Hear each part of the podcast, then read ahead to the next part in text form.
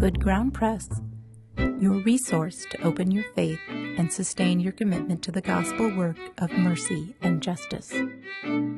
A Gospel Reflection for the Second Sunday of Advent, December 9th, 2012. New owners painted our family home brown where the shingles on its second story had been dark green. They enclosed the airy front porch where Mother set me up to type her papers when she went back to college. The changes made me wonder if any of the new people have discovered the delight of sleeping on the back porch when the crabapple tree blooms or when the apples thud to the ground as one drifts asleep and the wind falls, brew a cidery smell in the night. Places where we live accumulate memories. Sweet breezes we are sure no one else ever felt, blue spruces growing taller in every season, back steps where Grandpa liked to talk. To our physical memories of home we attach our experience of family belonging. Jerusalem is home to God and home to God's people in Israel's history. David moves the ark to this town.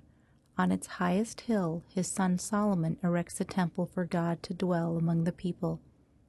Life in the shelter of its courts becomes a symbol of peace. Worship at its altars becomes an experience of belonging to God's people. When the Babylonians defeat Israel in 587 BC, they wreak havoc worse than any new owner of a family home.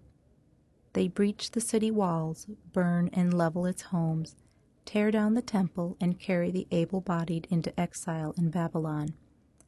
Our Jewish ancestors in faith might have vanished as a people, except for the scrapbookers of the exile, the priests who collected and wrote down their history. After nearly 50 years in exile, the people might have lost their religious identity without the prophet Second Isaiah, who preached a new exodus, a way home through the wilderness. Some captives stayed in Babylonia. Enough of the children and grandchildren of the exiles returned to Jerusalem to rebuild the city, its walls, and temple.